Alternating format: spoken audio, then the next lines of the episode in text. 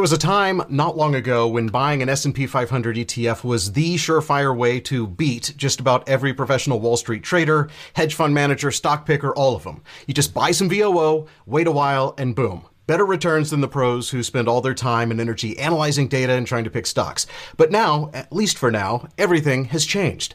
And it didn't take a fancy finance degree to figure out that when the world shuts down, some of those 500 companies that make up the S&P index are going to do better than others. By picking some tech stocks and avoiding the everything else, you can beat the index. One group of traders getting a lot of attention right now, Robinhood Investors, the free stock trading app became the fastest growing financial app of all time and changed the rules for how how online brokers work, they did it by making the stock market more accessible, more approachable, and more fun. Since the stock market crashed, tons of first time investors have flocked to sign up for Robinhood accounts because they see a generational opportunity to invest. That, of course, and some unexpected free stimulus money that just appeared magically in their bank accounts. Plus, there's nothing else to do. So, today on Dumb Money Live, we're joined by the one and only Howard Lindzen. Not only did he see the promising future of Robinhood and invest in the company very early on, he has a unique stock picking strategy around identifying brands that appeal to everyone from age 8 to 80 We'll learn about that. We're also going to talk about the Robinhood effect and how this new generation of investors has killed the ETF. This is Dumb Money Live with Chris Camillo, Dave Hanson, and Jordan McLean, streaming live on YouTube. We are Dumb Money. Hey there, Dave here along with Chris and Jordan and Howard. Welcome to Dumb Money. First, obligatory Hello. reminder we have to smash the like button. We have to wake up the YouTube algorithm, let them know that we're on the air right now. Good Monday morning, everybody. Big thanks to Howard for joining us this morning. Um, for those of you, maybe one or two people who don't know Howard Lindzen or follow him on Twitter or read his amazing newsletter or listen to his podcast, I, I think he's on in more places than we are. He's a guru, investor, entrepreneur, founder of StockTwits. I, I forgot to bring my StockTwits hat. I was going to wear that today. Uh, he's basically an all in one fintech media phenomenon. So, Howard, welcome to the show. And I think Chris has the story about how we first met you. Yeah. Yeah, yeah. Can I? Uh, by the way, guys, I, I, was up like I always say this on Monday morning. I was up till almost 4 a.m. So nervous that I was going to basically not either sleep through the show or wake up with no energy for the show. And I woke up and was so freaking energized for this one because I have been investing for 32 years, as you guys know. And other than maybe Peter Lynch when I was a kid, uh, one of the first investment books I've ever read. I have never felt a connection to anyone in the investment world. I have been watching CNBC since the very first day it aired. I think Dave, you have as well. Um, and yet, I have never felt connected to technical traders or to fundamental traders or to Wall Street or to the people on financial networks. And then when FinTwit took off, I never really felt connected to any of the people on FinTwit because people just don't invest like I invest, and and it, I just I just felt like I was on this island all alone, and nobody understand understood me. No one really understood what social arb investing was or even if I made hundreds of millions of dollars as a social arb investor, there's no one from the investment world that would ever really appreciate it um, in any form until I somehow on I think it was on StockTwits I came across its founder Howard um, and I started reading about Howard. I started following his blog and the name of his blog or his website or his motto is investing for joy and profit or profit and joy. I don't know. It's one or the other. And I, I just, those words alone, it kind of represent everything that investing is to me. Uh, investing for me, more than anything else, is an absolute love. It's a passion. It's something that wakes me up in the morning and keeps me up till four in the morning every single night. And I, I, I've just I think I just wrote him an email or just started harassing him and calling him and emailing him. And I said, Howard, I have this thing. I have this company I'm starting, Ticker Tags, with my buddy Jordan. I'm a social arb investing. I've had a lot of success, and nobody gets me. I'd love to sit down with you and get your advice. And I, I was out in San Diego, and he was kind enough to take a meeting with me over lunch. and uh, we hit it off. And I just, Howard, thank you for coming on our show today. I know we don't get the, you're so busy. We're kind of crazy here at Dumb Money. We don't often get to really connect like this. I just want to say that you are a big inspiration for us three and for the Dumb Money show. And guys, if there was, we get this question all the time. What other investment books should I read? Who else should I follow? What other podcasts? And almost every time I'm like, nothing. I'm like, I kind of like Nassim Taleb's Black Swan as a supplementary reading to what we do mm-hmm. here. When it came in really, it was very relevant this year, right? Um, but this is one person that we could honestly say that read, go get Howard's book, Eight to Eighty follow his blog, um, uh, watch his podcast, right? And Howard, you had to tell us all those URLs to do that stuff. Um, Chris, thanks for coming on the show today. Before we go any further, we must address the elephant in the room. It is blowing up in our chat right now. what is up with that stash? I mean, uh, I've well, seen I've I've now seen you for like 20 minutes before, so I kind of forgot that it was even different. Fast? How fast did you pull that thing out? It, it was just uh, you know a week, a week, but but you wouldn't have noticed it until I shaved everything else off on Friday, um, Friday evening, and it was a prank that I pulled on my own family. Uh, my kids got it right away. They noticed it the very next morning. Uh, my my son was calling me Mario. My daughter was calling me um, Dave. What's the YouTuber? What's his name? Uh, Mr. Beast. Mr. Beast. Uh, and uh, Howard has another reference. But what's so amazing is my wife did not notice this for half of a day.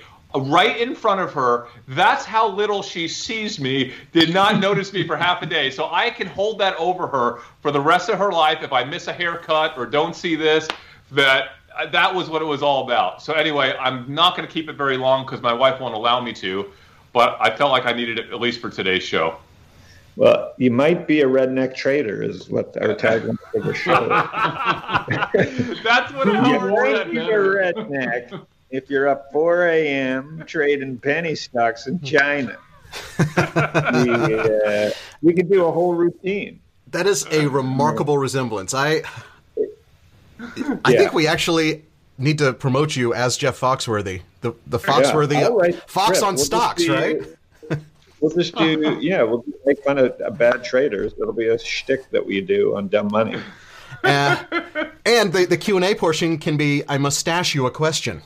Oh, oh my gosh.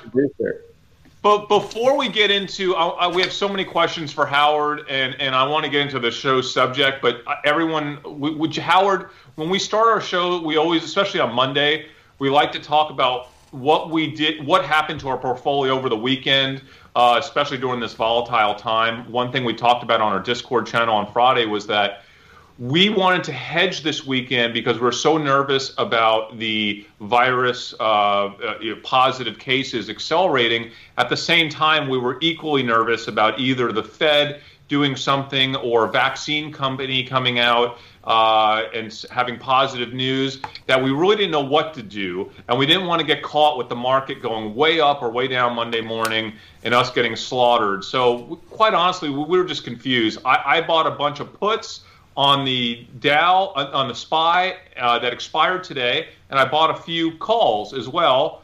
I sold them all when the market opened up. It served its purpose. I lost a bunch of money but not nearly as much as I could have lost. And I was totally willing to lose that money this weekend just so I can sleep through the weekend and have a good time with my family without overly stressing out.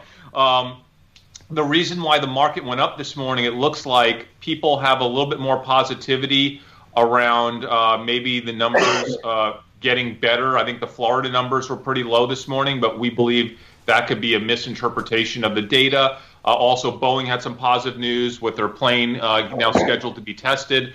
Um, but I'm not believing it really yet. Uh, we check the numbers for COVID testing near me every morning, and they are worse than they've ever been today. The search uh, traffic for people looking for how to get tested is through the roof. It's it's what Jordan you say 25% higher than Friday, which was a record. Uh, right? That's what I'm seeing in like the hot spots. Like if you look at Miami, if you look at um, uh, Dallas Fort Worth. Um, Houston actually didn't look as bad, but I mean that could be just a you know blip or something like that. Uh, and LA, when I was looking, was a little bit too early this morning to tell because uh, they're two hours. Uh, How, Howard, do you do you let any of this impact you? I know you're you're more of a hey single stock guy. You're picking your single stocks. You don't let this stuff bug you. You don't do anything different over the to try to hedge your portfolio because you're nervous about the numbers getting bad today or this week. Does that impact the way you trade?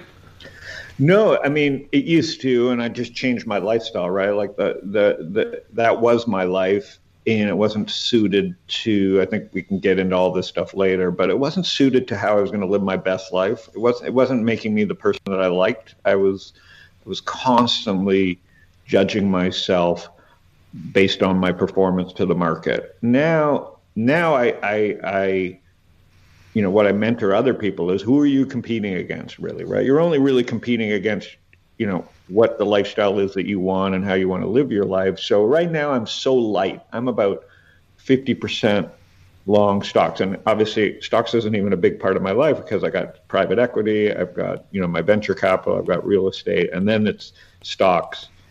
And that's after I decide how much cash I want to live. with. So it works out that I'm not that long, and the stocks that I choose to be long are very aggressive trend ideas, very liquid, very aggressive trend ideas, and I've the the the stops are so far away on the things that I've because of the move in the last four to five months. The stops are so far away from where I care uh, that I like my strategy does. I don't worry about that because I am going to give back a lot of money at some point. But it's just built into my trend strategy. So I try and ride these things as long as I can. And so a weekend, no. I mean, I'll do stupid things I sell too much of a stock, you know, in the middle of a run. But um, generally, I, I, try not to worry over the weekends because that's the way I was, and I wasn't. I, I it didn't fit my fit my uh, personality or living a, a, better life. You see, that's what I love. I mean, I, I just what you're saying right now is so obvious to me that it doesn't fit my life either and I can't be doing this that much longer. I, I and I, really hope that once we get through this year uh, and this volatility passes, we will get back to never doing that again because this is not something that we've ever done in the past. Yeah, um, I can tell you've never. I can tell you've never done because you said that. And the thing is, there's nothing wrong with doing March. When I started my podcast, you know, I was never going to have time to do a podcast, just like you guys don't have time to do this. Um, but life changed uh, luckily for guys like us, so far, knock on wood, poo poo, salt over my shoulder, um, we haven't been directly, you know, you've got a, re- you, we've all got stuff that's shut down. Um, but, you know, in this weird world, if I owned four restaurants, it would be hard. My life would be harder than owning a hundred digital portfolio companies. So, so I mean, you want to say if I owned one restaurant, and that was my life. My life would be way harder than me having a portfolio of 100 digital companies. So, you know, I'm just lucky, uh, not smart. I mean, the trend, obviously, living in the future a little bit, I saw the digital, you know, I wanted to be involved in digital. This is years ago. Uh, you know, if we woke up tomorrow and the cloud was down, I don't even know what that means, but if Amazon was down, I wish I would have been in the restaurant business. Uh, so I'm saying, like, we, we lived in this, we're living through a perfect storm for people that are land based hospitality. No one had saw this coming. If you had told me that, you know, I was talking to some of my friends at Uber, and if you had told me ex Uber, and you know, if you told me I wasn't going to take an Uber, uh, you know, for the last five months, I would say, what? What are yeah. you talking about? And then if you told me that Uber Eats' numbers went directly vertical and and Instacart, you know, we were laughing at DoorDash five months ago. So again, I, I it's very humbling. Uh, so I appreciate all the the uh, the intro. That was very nice of you. But I think the thing we like about investing is it's very humbling.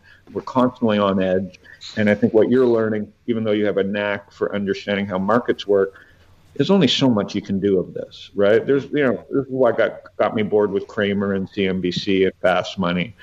This is like so irresponsible to think that this is a lifestyle. The lifestyle that you have in your old show, where you travel around and you meet companies and you meet founders and you you have a 10 year horizon and you know that you can get rich from investing in America, not in public stocks, uh, is great. You guys have built your own edge and your own audience, and I have an edge and an audience, but I don't live to do it. I love the markets because they're there for me when I want them, and I treat them with the respect as you guys do that it could kick your ass at any point, as you were worried this weekend. Yeah, and I think I that's just, kind of how we we generally you know balance our time. Right now is a very different time, but generally speaking, we find like one or two big stock plays a year, and then we have a nice little balanced portfolio of the kind of companies that, that you invest in, the the uh, yeah. the Netflix, Amazon of the world, right? Yeah, yeah. For me, it was like okay, you know, I'm not a, I'm not, and I'm not a buy the dip guy. But March 10th, I woke up and I said, I'm starting a podcast because people are losing their mind. And if I get Jim, you know, I'm going to call Fred Wilson and Jim O'Shaughnessy. I'm going to call the people, and we're going to talk calmly about how this will eventually pass. And it's going to be, you know, we're not going to get into the health part of it. We're going to get into what would you do today if you woke up and the S&P was where it was. And it happened to be, you know, a week within the bottom and I just happen to have all this time on my hand. I still won't be much leaving my house until you know October, November. So you know, make content. It's made me a better investor. So I've used this time to learn the language in a different way, you know, the language of the markets. And I both made some money at VIX 80 and I and I'm riding, you know, Spotify and Peloton and a couple trends that I that I saw. I'm not fancy about it. I just think there was a couple big moves that you can make. And if you get one a year, that's fantastic. We just happened to get two uh, you know, epic moves which if you were in the right frame of mind, if you followed the right people, and this goes to the social stuff, you don't have to read a billion things a day. You just have to have a good network, a peloton of people that you can call on to just trail the great white sharks and just do a little bit better than most. And and the trades have just been layups this year. And we could we could hem and haw. I should have put more money to work. I should have taken more risk. But the point is, people need to be, to learn how to be on the right side of the market first of big moves, and then you'll slowly get confident. Once you get confidence of like zigging when others are zagging, or just riding a trend, then you can up your game. And I try and teach people. It's like first learn when to not panic, and then second learn when to spot a trend because moves in six weeks can be three years worth of moves. And we've seen that. And so that's what, you know, that's kind of the goal of StockTwits and my whole mantra has been is like, it's not easy, but it's not as hard as they would make you believe. And you could do this in 10 hours a day or you can do this in 10 minutes a day. You have to choose what's, what's best for you.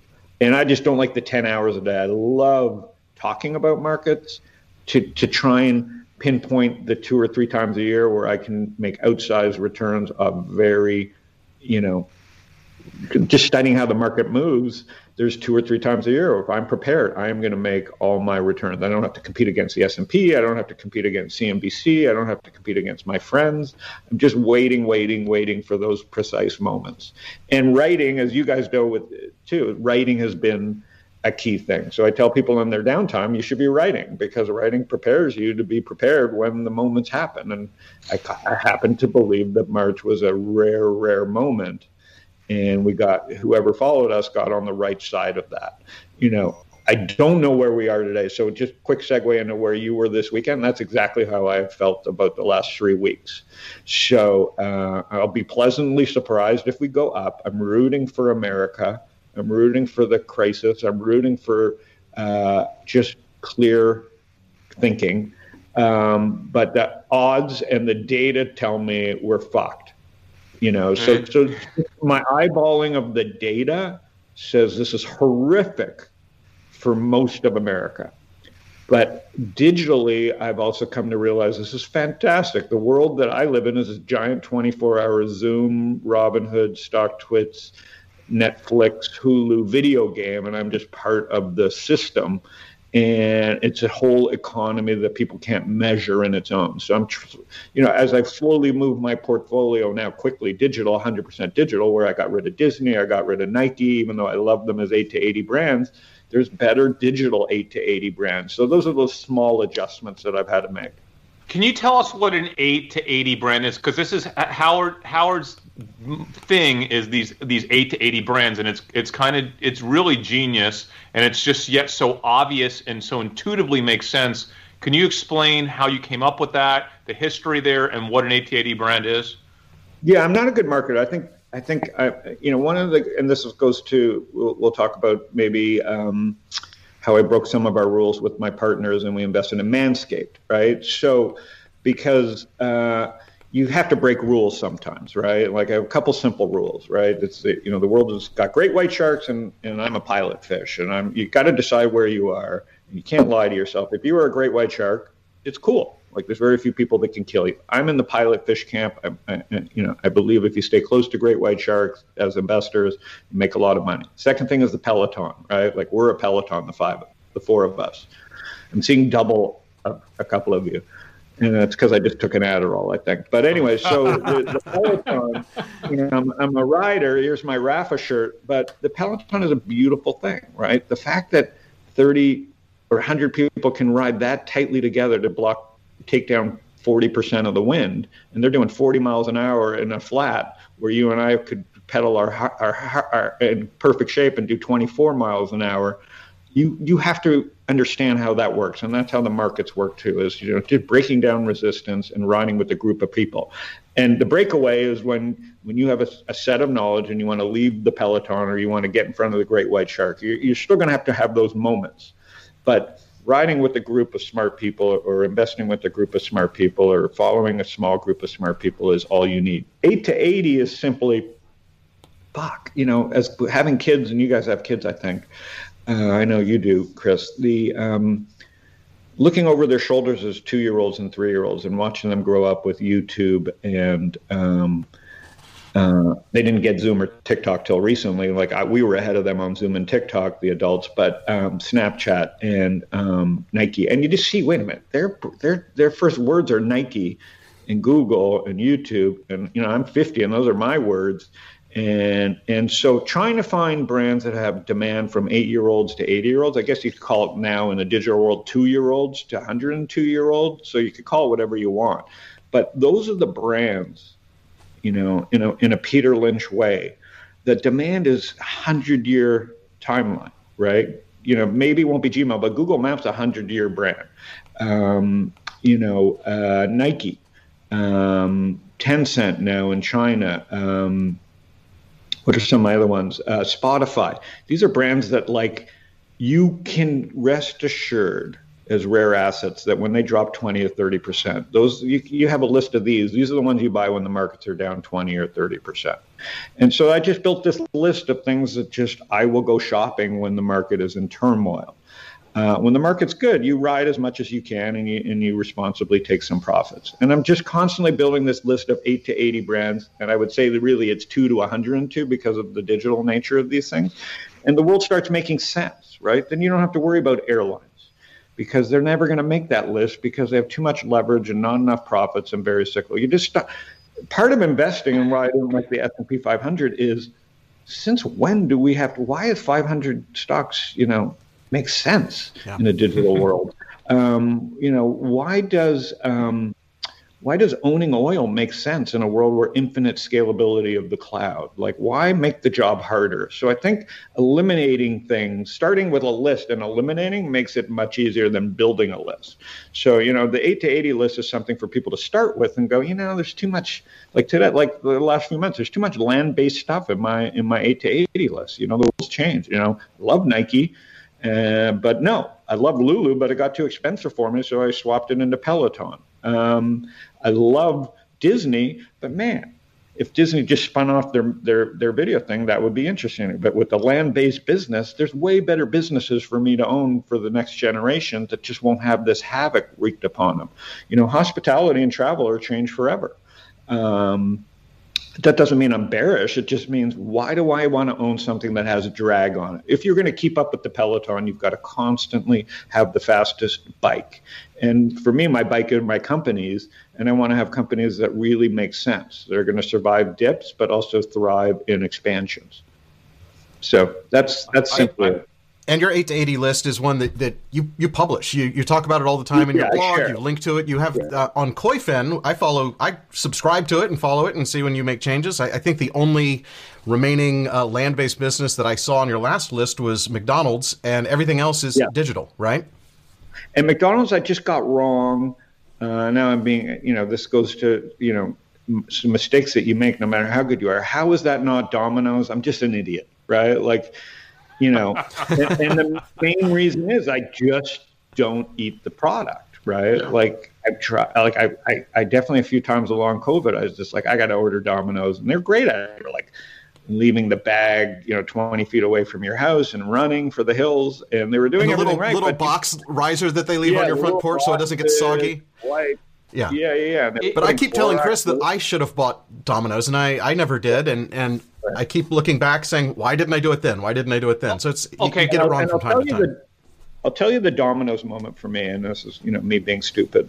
Is the Domino's moment for me was you know my son and I would go golfing, and uh, he's he's a jujitsu like all these kids at at um, their phones. It's a magic wand, right? Like you once you see that, it's like you can never be bearish again on technology. But he would we'd finish a round of golf. He would um, triangulate ordering a pizza to be delivered at the same time that we got home. So really, it was a logistics play. Domino's had solved logistics for food for a kid. He was triangulating a fucking food order for ten dollars to arrive the minute he got home from golf. I mean, that's just magical, right? You know, uh, Domino's is a logistics technology company. It is the, the thing that uh, that shocks me about Domino's, um, and the reason that I never saw it is because, I mean, people are trying to eat healthy right now, and talk about one of the least healthy foods you can put in your body. I mean, the whole thing's bread, processed bread. And I'm totally with you. And I, I wanted to have a restaurant. You know, you guys are reminding me that I can pro. You know, it just feels I feel naked to not have a restaurant on the eight to eighty. McDonald's, I felt as a user of McDonald's, whether I'm biking and stop for a coffee and, and their app. And, or their breakfast, I always found there was something on the menu at 100 or 200 calories that could just, while I'm riding, you know, long rides, I could just. So for years I've been riding, and McDonald's is always around for me to stop and get a coffee or a water or. or uh, You score the apple pie. That's what I would get if I was on a ride. What- yeah, what I'm like it- the I'm the breakfast burrito guy for Oh, like yeah. a dollar. I just it's like going to a strip bar. I just throw dollar bills and get burritos. but, but I think there what there's a generational bias with Domino's because let's be honest, our, our our age, our generation, Domino's was a fell apart as a brand for a while before it had its comeback, Yeah. and it, it, we didn't understand that. And I'm I'm I want to throw out a possible stock pick. It's a stock that I actually started buying on Friday. I bought more of it this morning, and I want to I really want to talk and get Howard's opinion on it because Howard was very early on Lululemon. Um, you know, uh, I was as well, but it's it's it's uh, some of these brands. I think Howard, you have a good eye for, and I'm mm-hmm. going to call out a brand that I hated on Thursday. I hated it so much on Thursday. It's a company that I have been shorting for the past few months, and I went long on Friday because it's a brand that I think our generation has completely forgotten. It's such a terrible brand for our generation, but the new generation probably doesn't have the bias towards how bad that brand is. And with the introduction of Kanye West, okay, I was just seeing if I could predict it and pull up the Yeah. chart while you were talking. Yeah, I, I, I'm, I'm talking about the gap. I wonder, and it's not that it's a high conviction, you know, trade for me or anything like that, but I just wonder if because because they're in a turnaround, they have a new CEO, they were potentially going to completely close the Gap brand, keep the Yeah. other brands, but close the Gap. Yeah. I wonder if they're they are at a stage where they're ready to do something so bold and so innovative with with everything top top down that if we could be talking three years from now and is, does the gap become the Domino's of the retail apparel world i don't know i'm just saying for them to it's not so much about kanye it's the fact that they pulled that off with kanye and that they even had the wherewithal to seek that deal out with him that aggressively to make it happen. Well, and also you have to factor in that, that Gap was an aspirational brand in the late 60s early 70s and then it had this rise and it was it was kind of cool in the 90s and then it fell apart. So it has the potential of being a, a, a fun streetwear brand i guess right? Yeah. I, I, okay, so great one. I just pulled it up. So I, I have. I'm gonna. I have a good friend Alex Bard who was buying it at five, and I was just berating him in March. Um, you know, because there were so many names that I loved, like Starbucks and Zillow, like brands that I loved. I didn't get Gap at five. He's a smart investor, and uh, he was just like, "Gap's not going away." And uh, all right, you know, he's a smart guy, and I didn't think anything of it. Now I look at it, it's twelve bucks. I still think you would have done better in other stocks. But I think I'm a little bit biased. Uh, we have an LP that's you know in the family, the Gap family, and on the board, and I'm friends with another board member. Um, in hindsight, it seems obvious that they're smart people. And yes, you have you can't just be a brick and mortar company. You know, I call it fashology. I think what scares me there is do they understand fashion and tech, right? Like it can't just be cotton t-shirts and jeans anymore, right? And so I worry that no matter how much they change, um, can they become that Lulu type brand, an everyday wear brand? And I don't know. Teens are so fickle, and they get so many ads on Instagram uh, for you know, and there's so many look-alike clothings uh, that I would worry. But it's an interesting idea. Yeah, I mean, as far as competing with Lulu, though, I mean, Athleta, my wife prefers Athleta. Um, so I feel like they're doing a good job on the women's side of that. Because prices or because what? Uh, I think she likes, she just likes their fit better. Um, she likes the way the, the, clothes fit her better. I think the, they get really, they're doing really good things with materials um, mm-hmm. on the women's side. Um, obviously, they're, they're not doing anything to compete with men. Yeah, I think I think that looks like a really interesting idea, especially if retail opens. You know, I was I was trading Simon Properties as the proxy for all of retail, and it did pretty well, and I'm, I'm now avoiding it because I just don't know what's going to happen for the next year. I feel without a um, without a vaccine, uh, I think pretty much America right now is in a holding pattern. Um, you know, we're all waking up rooting for uh, finally for corporate America to solve this, which it's in their interest to solve, right? So overall, I'm bullish because they got to solve this. Uh, it's just a time issue. So, so with the gap, it's just a question of what's their next move. If they can show another good move, yes, the stock can be a twenty dollars stock. They only need to get one or two more things right because there's so much operating leverage, and if they can get their leases redone, and all their competitors are going to go out of business, yada yada yada but in the end, I think what Lulu solved was Gap had to be a four season company and they were getting away with that and that was the world. And now we're in a 12 season monthly you know uh, thing and where the same fashion there's no seasons in a way unless you wear expensive clothing there's no real season. No really like unless you're high fashion there's no season. You wear a lulu sweatshirt and a lulu shirt no and it's like your animals at this point. point. And that's one of the reasons i sold my lulu is it's become too obvious right? Like it's you know, in my world, it's easier for a Peloton to become a Lulu than a Lulu to become a Peloton. So I'm going to take the, I'm going to go on the $10 billion play, hoping it can be 50 versus Lulu holding on to its crown at 50, you know? So, yeah. so. You know what's really interesting about the Gap? How, Howard, they, they, they, they took all, they're like the only retailer I've heard of that's taken all of their inventory that didn't sell and they're just going to put it in a warehouse for next spring. they're, they're, they're, not even they're not trying to like sell it off. They're just going to save it for next year, which I don't know what that exactly says about them. That they're they they're not they're so unstylish. they're either timeless or they're unstylishly classic. I, I, I, don't know. Like I said, a cotton T-shirt is is is is timeless, yeah. right? A, yeah. a, a well a good round neck or a V-neck cotton T-shirt is timeless. But uh, well, to bring I, this back to Robinhood, though, uh, we did see that Robinhood account holders picked it up. They took notice of this Kanye news, and they went from having very few people having it to like 300% more people on Robinhood, according to RobinTrack, now are Gap investors. So, man, I think it's crazy how much Robinhood has gotten the headlines lately. Uh, especially when you look yeah, at the assets under management for Robinhood, it's so small, but yet they're being blamed for like all that's wrong with Wall Street and all this. It's it's kind of blowing my mind. I like that they're getting the pump.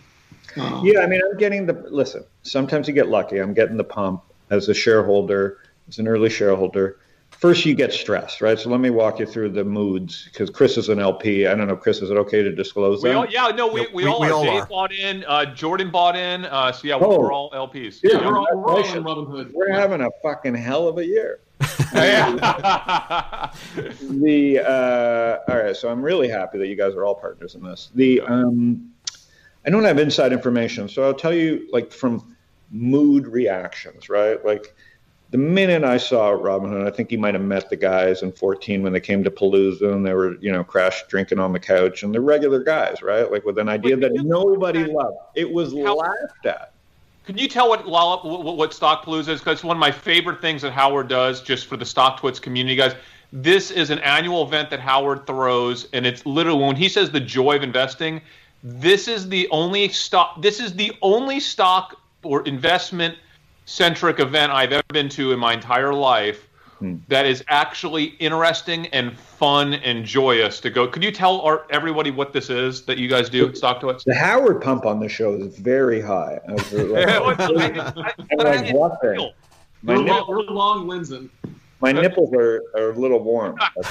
uh, the um, the idea was, listen, StockTwits was just such good people at the beginning. You know, they really bought into my community thing, right? We're going to kick people off. We're going to find like-minded people, but we're not robots, right? Like you just have to behave.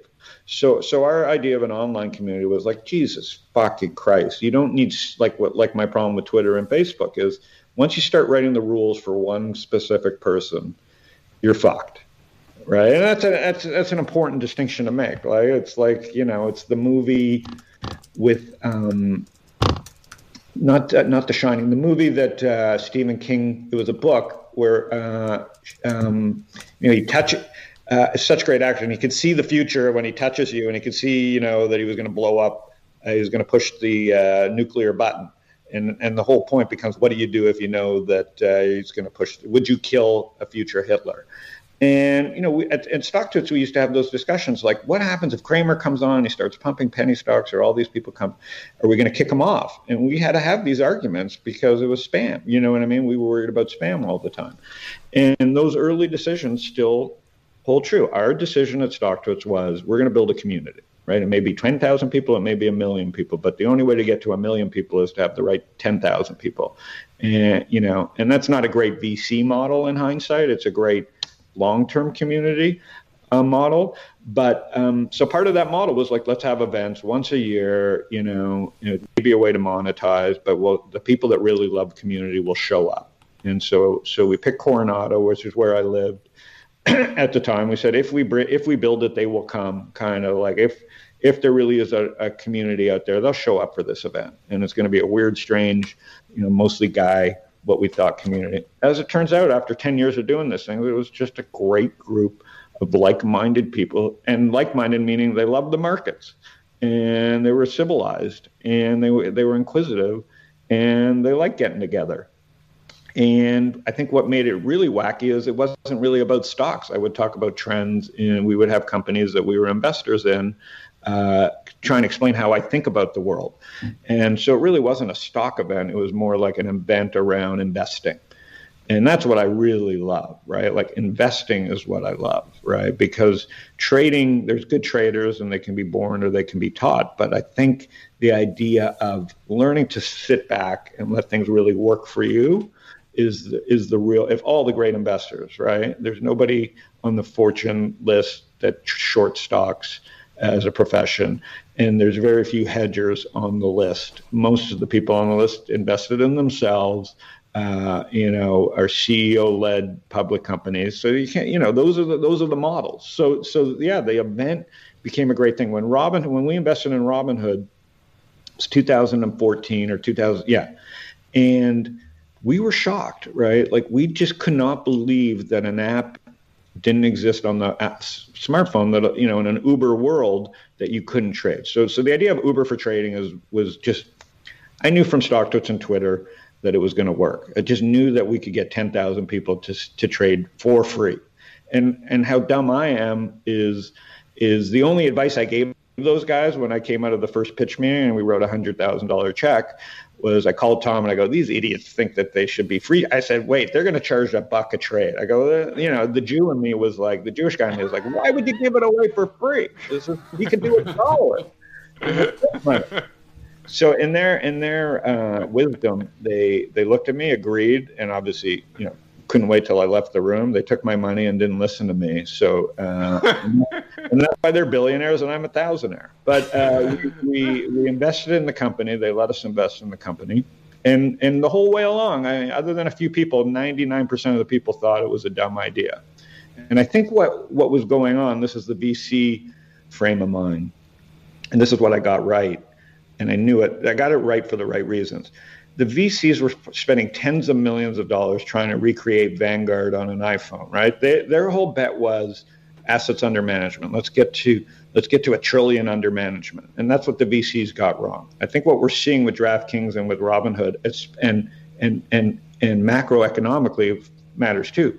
It's like the movie Blow. Like having assets is a headache because you're earning zero, like in a zero interest rate world. What's the great? We're seeing it in the banks. Like that's a shitty business. Meaning you're gonna have to charge people to hold the money. You're looking for more houses to houses, like you, in the movie Blow, when they realize in that house on the island they have no more room to store their cash, right? And they have to go like buy places to store their cocaine and cash. So I think we're at that way with money, right? In a digital world, being a bank is the dumb thing being the transaction layer and being the layer where people use you as a utility is where the money is. So I think where Robinhood won was, they are customer acquisition. So whereas Wealthfront and Betterment raised tens and hundreds of millions of dollars to go spend $400, the same as TD Ameritrade to get a customer, Robinhood was paying zero.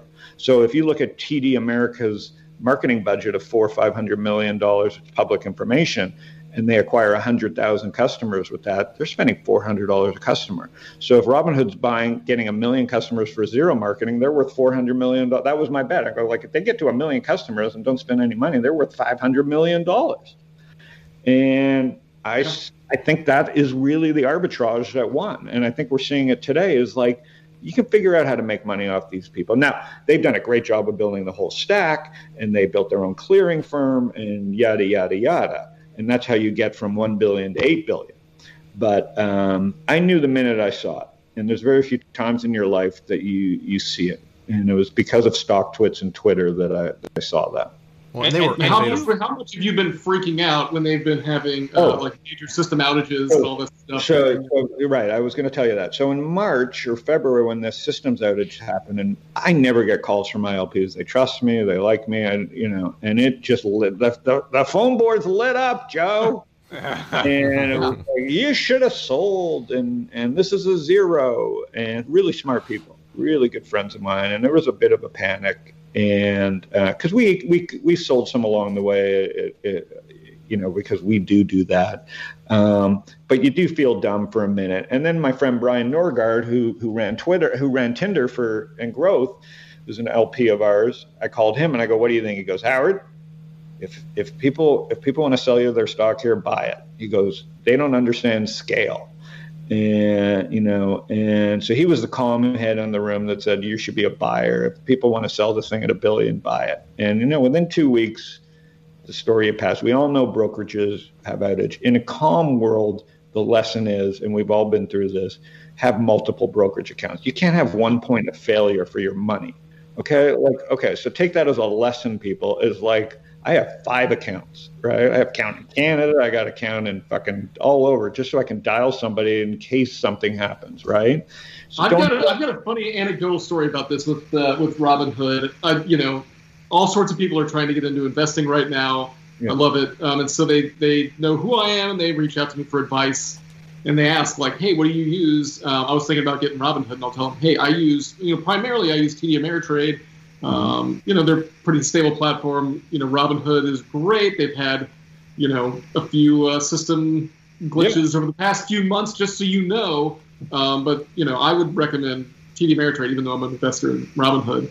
And mm-hmm. you know mm-hmm. what? They, they, all go with Robinhood, no matter what. I can it's more fun and it's easier and everything so, about it. So I have some theses here. So I don't know. I think we have.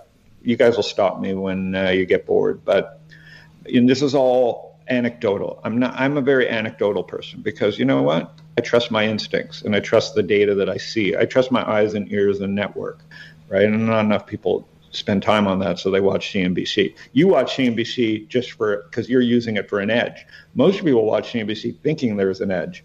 I just stick with my network, right? Because I can call Brian and go, Brian, you've, you've had Tinder outages or you've had bad press at Tinder. Did it slow your growth? He goes, No, it helps our growth. And all I had to hear from someone who's who's seen that type of scale tell me this helps their growth, and I stopped panicking, and I started calming down my clients with that. I I saw a guy who's seen that growth, who's seen all the scandals at Tinder, and he told me their numbers go up on Monday. So, um, so that's when I calmed down quickly, and we went into the okay. We we have to calm everybody down. They don't really understand this, and we got to explain it in English for those people that are worried. And luckily, you know, and then you throw in COVID, and maybe we got a little lucky. I wouldn't have predicted that. The the the thing that I think Robinhood has done, and this will lead into some of our newer investments, is there used to be this world, Chris, guys, where we would think it was cool to have five screens. Right? You weren't a trader unless you could afford five screens and you were dialed into trading 700 categories and you knew what the fucking yuan was doing and you knew what the yen was doing. And I'm like, I didn't know any of this shit, except I had five computers and I was miserable.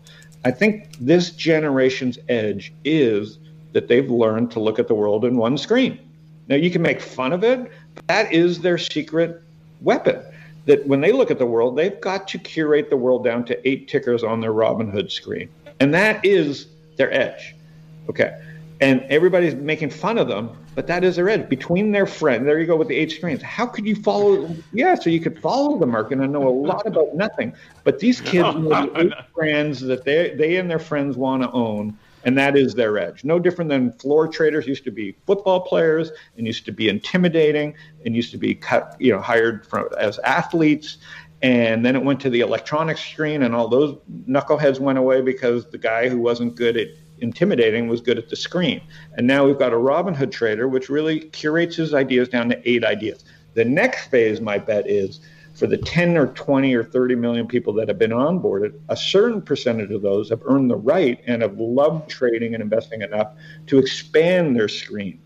Meaning, for the people that have learned to trade on one screen, they should treat themselves to a second screen and a Koyfin where they can really dig in and really do some work and really do some analysis and comparison and technical work and fundamental work to see why these companies do that in a beautiful, elegant way. So I think we're going to be have the we've gone to the unbundling or the bundling where everything went down to the iPhone screen, and now we're about to head back post COVID and post, uh, you know, when the Robinhood traders get their ass kicked, which we know is going to happen.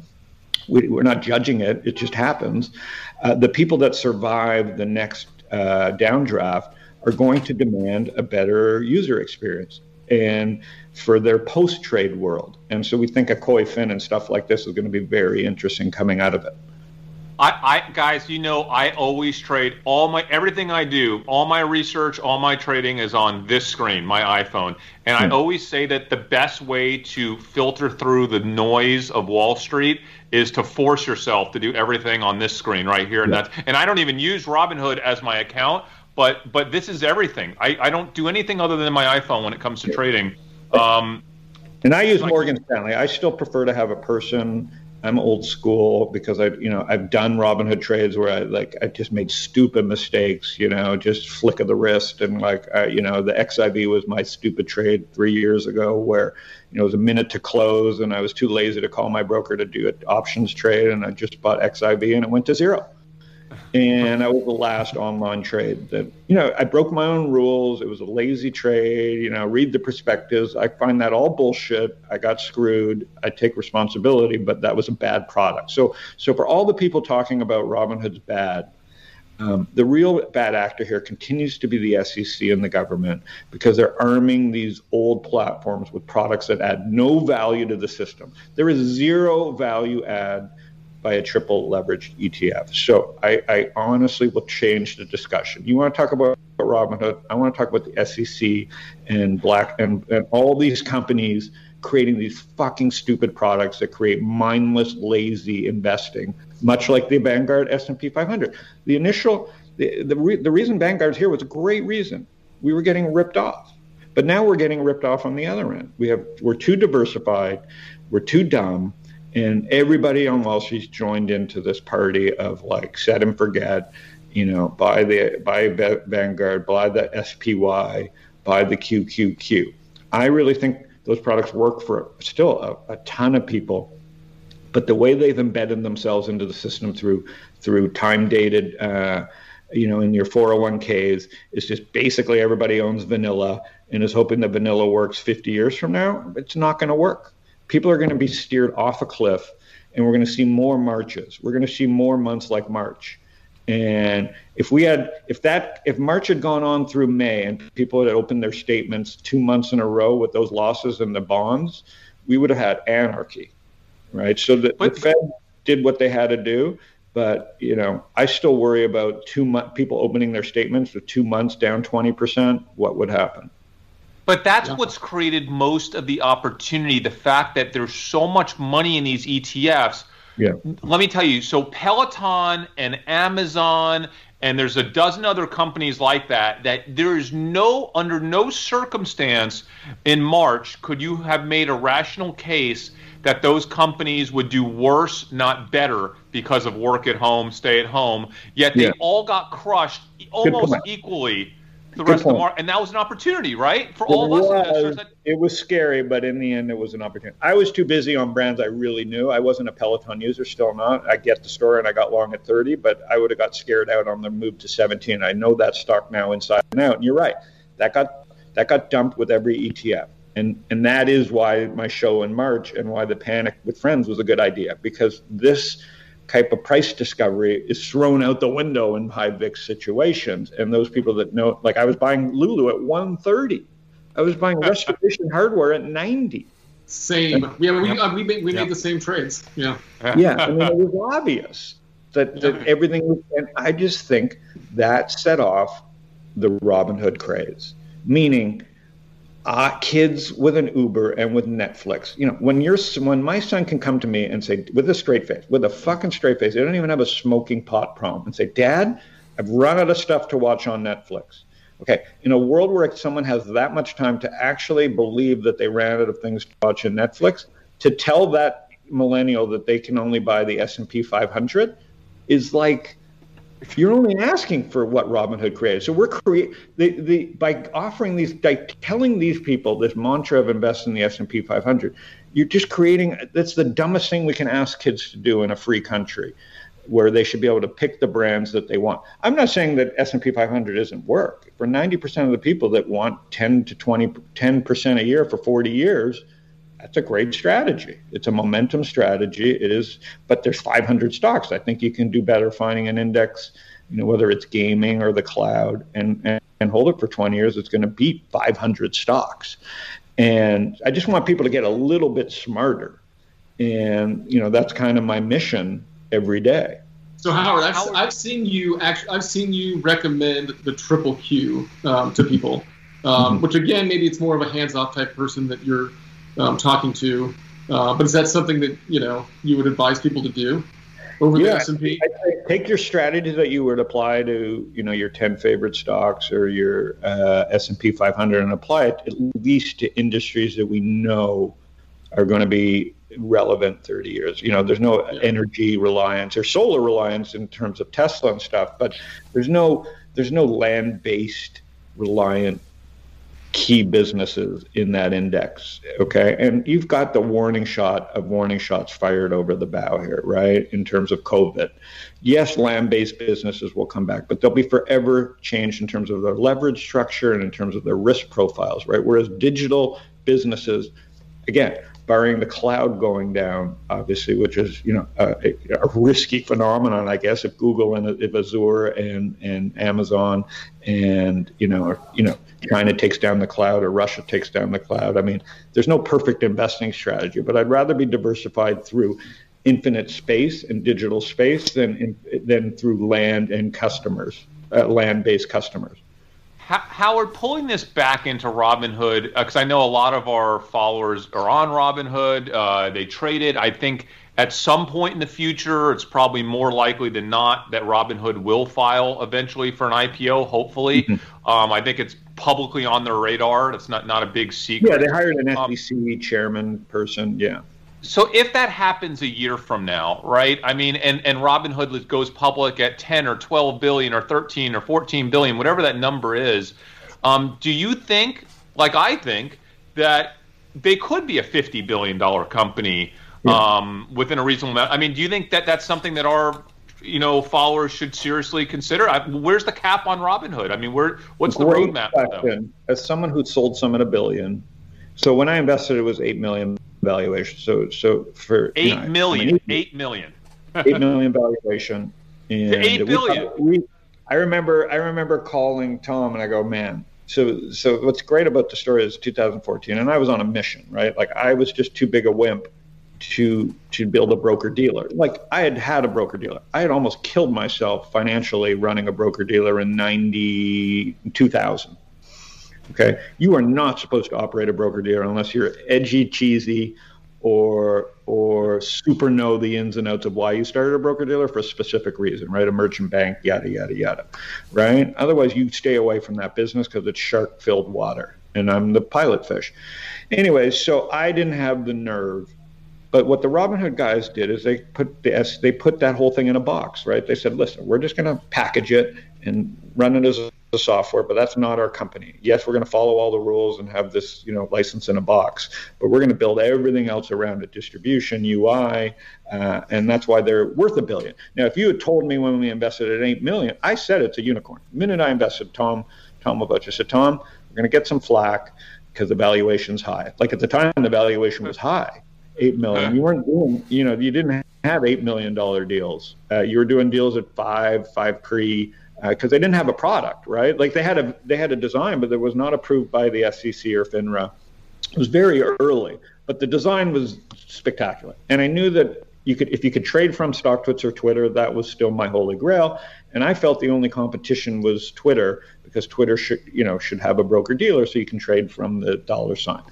Anyways, the the at a billion, you know, I looked at my I called Fred Wilson and a bunch of our LPs and I said, "What do you do at a billion? He goes, "Well, you sell enough to pay back uh, your fund, right? Like it's just that's just good business, right? Like a billion is a real number." And in hindsight, I should have been buying more, you know. So so I don't know, like you know, and then at five billion we sold a little bit. So so fifty billion, if they execute, and and then I get if if the market if the world looks like it does today and continues to be a digital world, yes. Aaron Levie, I ran into Aaron Levie who started Box uh, .com, Box.net, and he's a small investor in the seed round as well. And just randomly walked into him two years ago. Uh, I remember a year and a half ago at, at in Silicon Valley. And I said, "Hey, man, how about uh, Robin?" He goes, "Yeah, this is a fifty billion dollar company. I think maybe the I think maybe it was a five billion dollar company at the time." And I'm like looking at him, I'm like, fuck you. I, like, we don't even think about this stuff. Where did you pull that number out of your ass?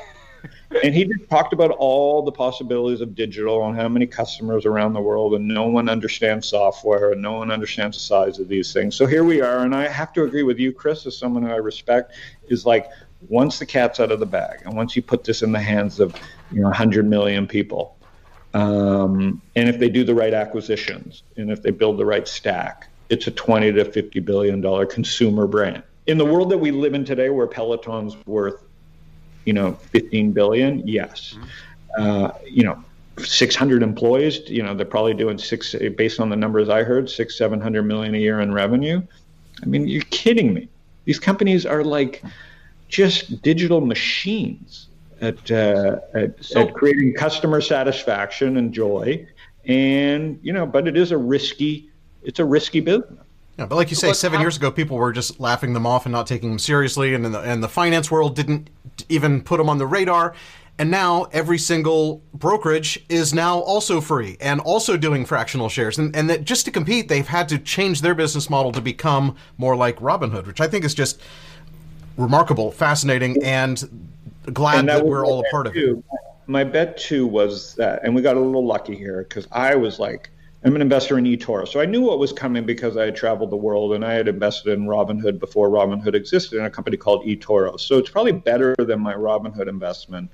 But because they're not really in the United States, they don't get any fanfare, which was eToro, which is in 140 countries doing crypto, Forex trading, copy trading, which is, you know, just an incredibly uh, complicated company uh, but doing six, seven hundred million a year in sales, and it's a company you've never heard of with 500 employees, you know, because they're in Russia, the Middle East, London, Germany, doing the same thing that Robinhood's doing. Plus, they have a copy trading uh, product. So I'm just as proud of, if not more proud of, Rob, of eToro, because I made that investment in 2010.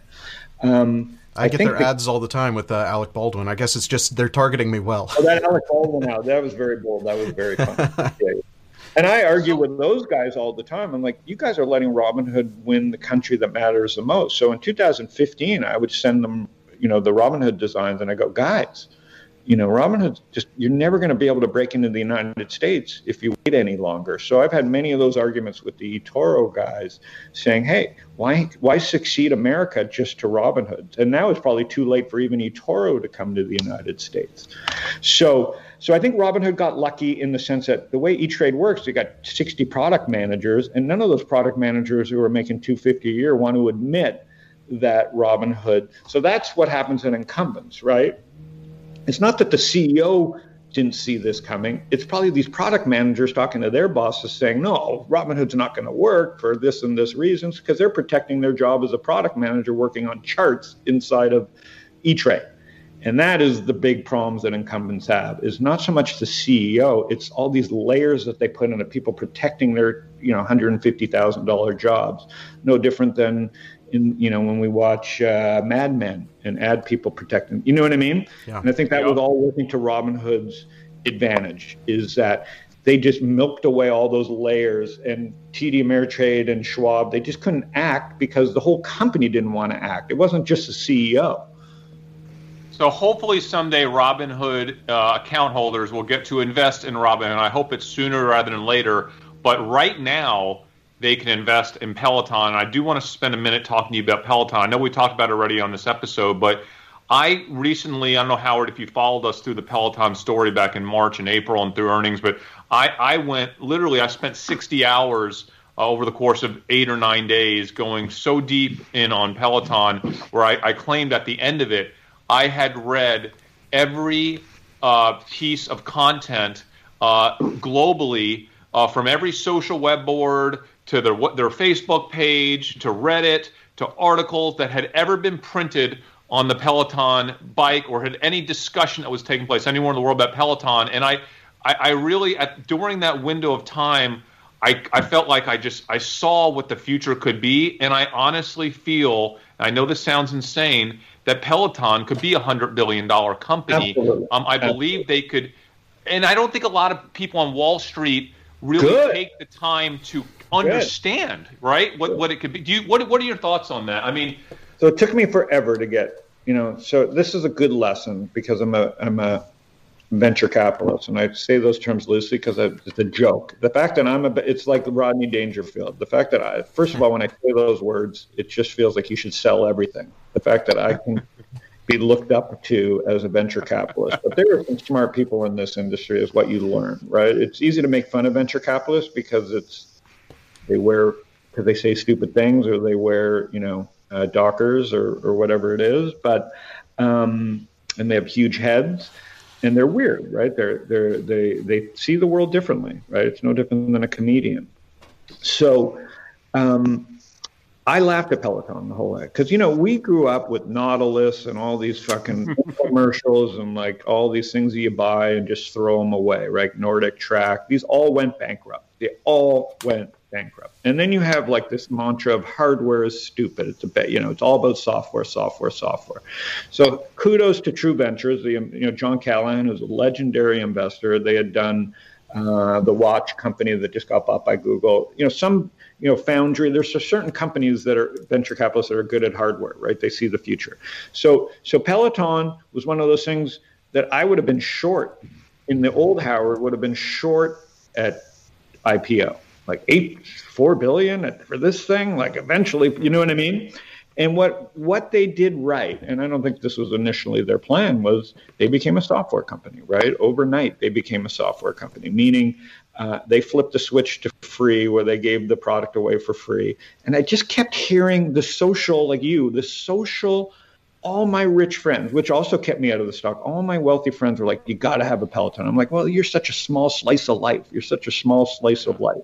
And it still didn't register. And the stock went to like 30. And then, you know, went to 17 during the crash. And I was like, oh, you know, because Professor Galloway had recommended it like a week before at 27. I was like, oh, that guy sucks. And you know, everybody, you know, and everybody had that moment in March where it didn't. And then it came back very quickly. And then I had Jeff Richards on my show and a couple of the other early investors who were still long, and they just said, Howard, you just don't get it. And they explained to me how the software worked and explained to me about attention. And, and then it just started slowly getting it. I slowly, every person I brought on my show in March was like, you got to be long Peloton. But it was such a narrow slice. And then I had this Zoom call with a VC, a woman in, in London. And of course, she had a Peloton in the back. You know, everybody's working from home, and she had a Peloton in the background. I go, motherfucker, they made it overseas. She goes, yeah, my 64 year old mother bought this thing and uses it every day. And that's when I just literally on the Zoom call in March, I bought the stock and I said, man, it's Hop the C and it's not the VC, it's the mom of the VC in England because they don't even have dentists there and she's worried about her. did, did, did, you read the like, Citron? Her Peloton came before dental work. I'm long that stuff. Do you, did you, you read the Peloton? Citron? I still haven't gone because it says five weeks. Now I oh, ride yeah. every day down. Like I ride, I love riding a regular bike because it's like yep. my meditation. But I will get a Peloton because yeah. I am now part of the brand, and I will wear Peloton clothing eventually. I wear Rapha, which is kind of like, you know, men's uh, riding Lulu brand. Um, and we could talk about all that. Like I'm so bullish on certain verticals that it's and fitness. You know, so your story is listen. They have an hour of, of a slice of people's attention a day. So right away, that's one twenty fourth of what Netflix is. So just out of the box, w- without having to make content. So to me, it's like forgetting everything else that they do. Whatever Netflix valuation is, one twenty fourth of that becomes Peloton. And I was right? late on Peloton too. I, it wasn't until Chris did all of his research. Even a business, yeah. right? So that could be attention of an hour. So what could it be? It's easily a hundred billion dollar company.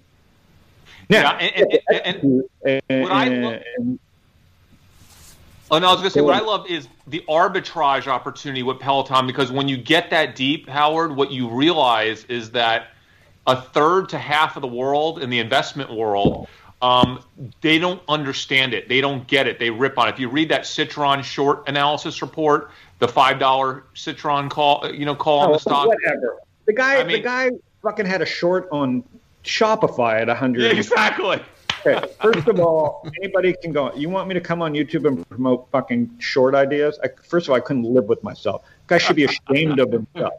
he's living off one call.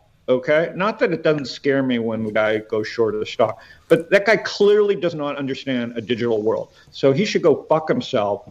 I don't care how many land-based accounting frauds he got. You know what I mean? This guy is doing more damage than Robinhood could ever do. He's killing yeah, people. He's literally killing people. How do you how do you cover that 120 short? Shopify's at nine hundred dollars. I you you are an idiot to me. go on and recommend short stocks. One thing, I get it. I get it in a world of accounting, of Valeant. I get it in farmers. I get it where you have to ship product and your customers, you can't. You talk to every Peloton customer, just like every Tesla customer, just like every Apple iPhone customer. They love their fucking product. So all the work you have to do is talking to the customers. Okay? If I talked to 70 Peloton customers and they said it sucked, there's my research. It wouldn't matter to me to get into the accounting. But these people just get it wrong, and they get it wrong so badly that I don't want to listen to them.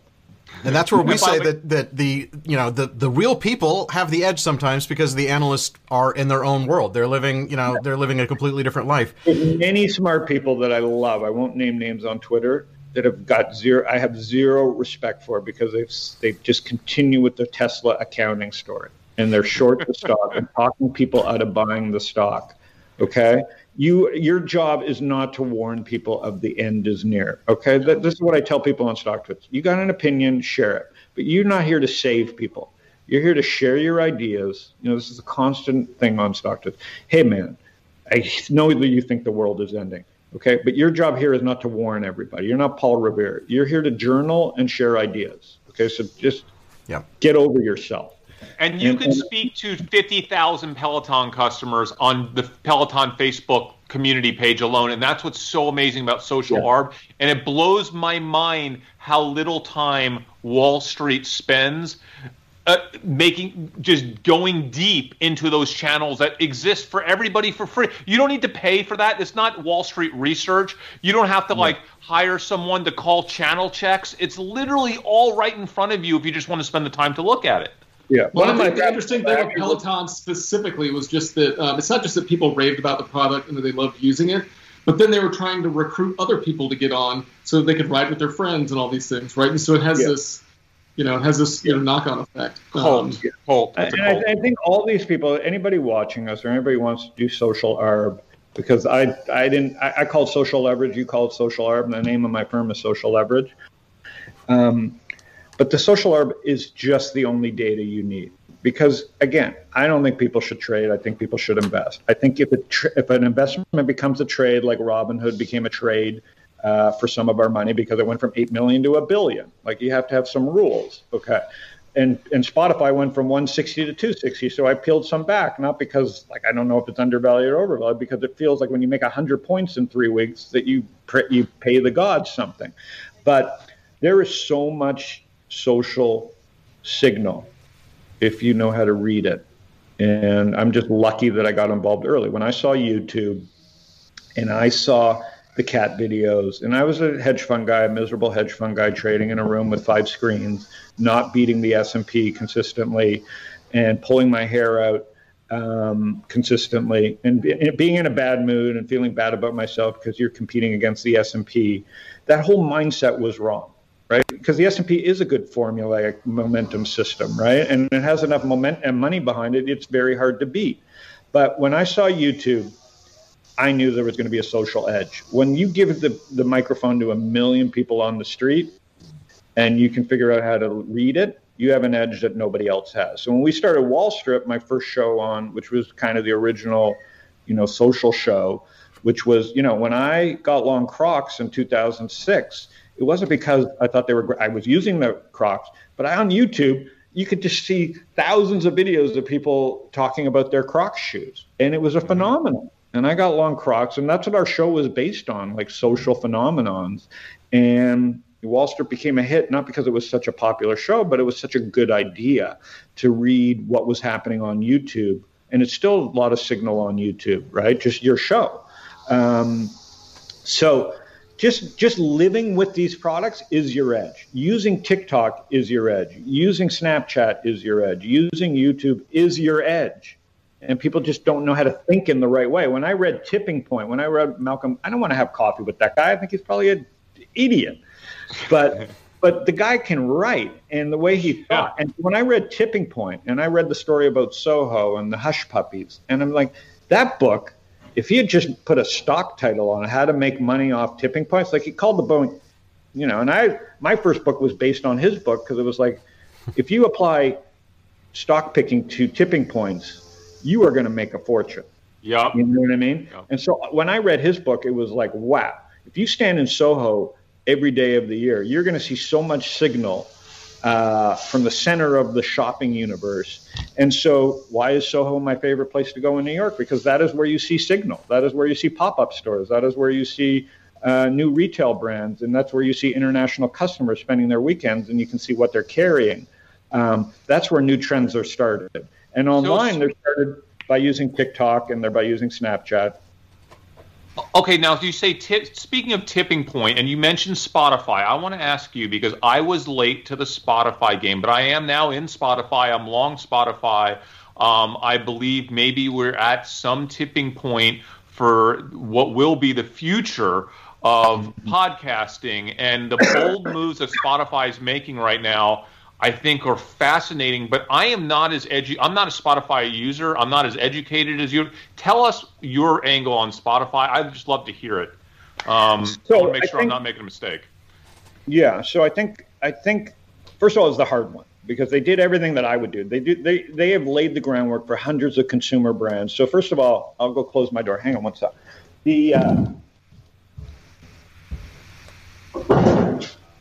I think I think Spotify is not so much about getting Spotify right because there's going to be a hundred Spotifys, right? And and by that I mean, you know, if I'm Robinhood and I'm not, and I have no inside information, and they don't talk to me about this, and I refuse to even in- interject myself. I'll let Tom deal with Robinhood, uh, my partner. Is um, Spotify's direct listing was fucking genius, and it was the fucking great thing that they did. They fucked the banks. They didn't need money. They believed in their mm-hmm. company. They picked a price out of thin air. So it wasn't something, you know, I bought it originally because I was just so loyal to the brand. And it was two years of like, you know, but, you know, the stock didn't do anything. And the knock on the company was a legitimate knock. The fucking music companies control that industry. Margins suck. Like, there's no real reason for that stock to go up. And so for years, it was like, oh, they should do podcasts. But listen, I've made podcast investments in 2006 and 2007. I know what zeros look like. I don't just know what billion dollars look like. From Blog Talk Radio to all these podcasting apps, Twitter was a podcasting app that pivoted. Let's be honest, a lot of this stuff is about getting the timing right. Uh, you know, if you don't get the timing right, it doesn't matter how much money you raise, although that can help if you have good CEOs that can manage a runway and a cap table, but you got to get the timing right. And podcasting has just been a fucking wasteland of venture capital money. Wasteland. And but the the reason podcasts exist today is the same reason people thought it would be popular in 2005, talk radio, right? And and and and and verticalization of the world and 100 true fans and, and et cetera, et cetera. And just so happens that when they bought Bill, uh, the sports guy, uh, Bill Simmons, who I'm not a fan of, I just don't listen to sports talk radio or Barstool, and the stock didn't really do anything, right? Like there was no signal yet that the world – was in harmony with Spodcast, with because you watch the stock price and then gave all the news. They bought Bill Simmons, the stock kind of sat near all-time highs and then dribbled down. On part of it was related to the market again because Bill Simmons does not make you the podcast king. It just shows that they're an interest. And they bought Anchor, they bought a couple bad companies in my opinion, yada yada, and still the stock didn't do anything. So there's still no real signal because when YouTube was bought by Google and we did a Wallstrip man on the street the next day, the the street was like, this is the dumbest acquisition of all time. There was so much signal on the street that this, but the stock price just YouTube, uh, Google's price dropped and then shot to an all-time high. And that meant to me the, the world was voting that YouTube, whether this man on the street agrees, this was a genius acquisition. The market had voted. And so I was waiting for that signal from podcasting world. So you didn't get that on Bill Simmons. But then, and the stock went down with every other stock in April or March. And then it started climbing all time highs. And it, and, it, and, it, and it got to that 160 point, and I was already having a good month. And I said, you know what? I love Spotify. It's the number one app I use two hours a day, three hours a day. Uh, my son, you know, he uses all the apps, but I'm like, there's something going on with this stuff and it could be market related. So I bought the stock. And then the Joe Rogan news came out, so I was a little lucky there. But the stock could have acted negatively. On that Rogan news, the stock just kept going you know? And by the second or third day, I was just piling into that position, meaning there's more going on here than we can understand. And it's not so much about the financials, because it's never been about financials when the stocks really take off. It's just about something that people, it just hit a different inflection point. And so, and then they announced the the what you call deal with what's her name, Kim Kardashian. And I don't even think these are real deals. Like I'm not a Joe Rogan fan. I'm a fan of like O'Shaughnessy and you and whatever I want. But what Shopify, what Spotify does, like Shopify, when I search Howard Lindzen, you can find my goddamn podcast, and it's just easy. When someone asks me, "Do you have a podcast?" I don't. I'm not like, "What? You didn't know it?" I'd say, "Hey, you can search my name on Spotify, and you can see all my podcasts." That is all it needed to do. Yeah. Is like a place where enough people have it. Now, imagine how I started a podcast three months ago. I have maybe 5,000 listeners. I'm not doing it for the listeners. Imagine if they ever do their algorithm and put me in a Monday podcast loop to that audience. I could end up with 100,000 listeners, my doppelgangers around the world. So if you're not creating content and putting it on Spotify, you are like so far behind. So if you wanted to start start a podcast tomorrow, I'd say fucking do it. Put your shows that you do here on Spotify. We actually do that. So this show, okay, after I'm telling you, within 20 minutes of us saying goodbye today, this thing will be an audio podcast on Spotify yeah. and Google and. Yeah Apple and on all the of them. The edge that you guys have is that there's three of you. I'm Howard Lindzen. My Tom and Gary don't want to get involved in my nonsense content. Like business. and you wouldn't invest in social leverage if it was just Howard Lindzen because you'd say, wait a minute, I gave this guy money. He's wearing a Riviera hat and he's just doing podcasts all day. How the hell? am I get a quoting letter out of these kids? So I mean, you know you guys, your business is based around a different thing. The fact that there's three of you, like I told you before the show, I'm in with you guys. Like the fact that I can just show up and help drive traffic to a really smart show, like this is the future because you got, he's a whiz live editing this. We've got the leopard chair, and we've got the Fu Manchu mustache. We've got everything. I mean, what else do you need? This this is YouTube gold. Maybe less. Let's talk a little bit more about the things that you that Robinhood investors are investing in because they're you know they're the uneducated, uninformed Main Street investors. They're they're what would essentially be called dumb money, which we don't take any offense to, obviously. But yeah. They're the ones who are investing in things like Hertz after they filed for bankruptcy, and in all of the airlines and cruise ships and automakers, Tesla and Ford, and you know all the Fang stocks. What can what can we learn from them, and what what should we hmm. avoid from that? Great question. It just it breaks my heart. So but I'm not going to say Robinhood's a bad product. I'll go back to the SEC and triple leverage ETFs. If they're not going to do it in Hertz, they're going to blow their brains out. I think one of the best reads I've had on this, and I'll come back. Hopefully, Chris, I answered your Spotify question. Yes, you did. Thank you. Now I'm really bullish, just based on they're the leader, and they've gotten they've gotten feedback from the markets that the more smart people they buy in podcasting, that they're going to have margins there. That's what the markets they're they're each feeding off each other. The management saw the results of this strategy and is going to be emboldened by it, right?